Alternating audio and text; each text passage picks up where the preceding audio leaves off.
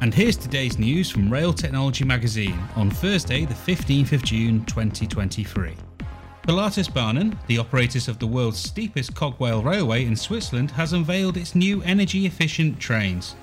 The new trains, designed by Stadler, are unique in their design and are equipped with ABB drive technology, which will help the trains climb the 48% gradient ascent.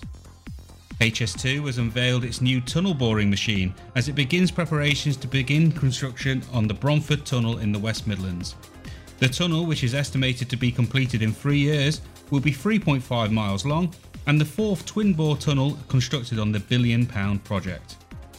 Network Rail has completed the multi million pound renovations of the Royal Border Bridge on the East Coast Main Line.